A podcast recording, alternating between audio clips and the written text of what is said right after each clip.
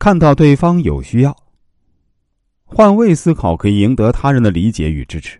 美国的开国元勋杰斐逊曾说：“也许我不同意你的观点，但我一定会维护你说话的权利。”要满足别人的需要，我们先要了解他需要什么。精神分析心理学鼻祖弗洛伊德说：“别人之所以那么做，一定有他的原因。把那个原因找到了，你就等于拥有了了解他的行为个性的钥匙。观察、倾听、思考，能够了解他人的需要。在很多时候，了解他人需要与观点是需要仔细聆听的。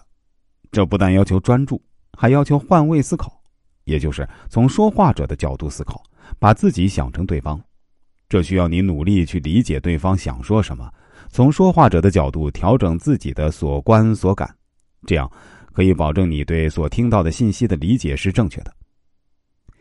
所谓换位思考是智慧的处世之道，在工作中，人们经常发现，试图了解某人的需要与观点呢，但无法做到。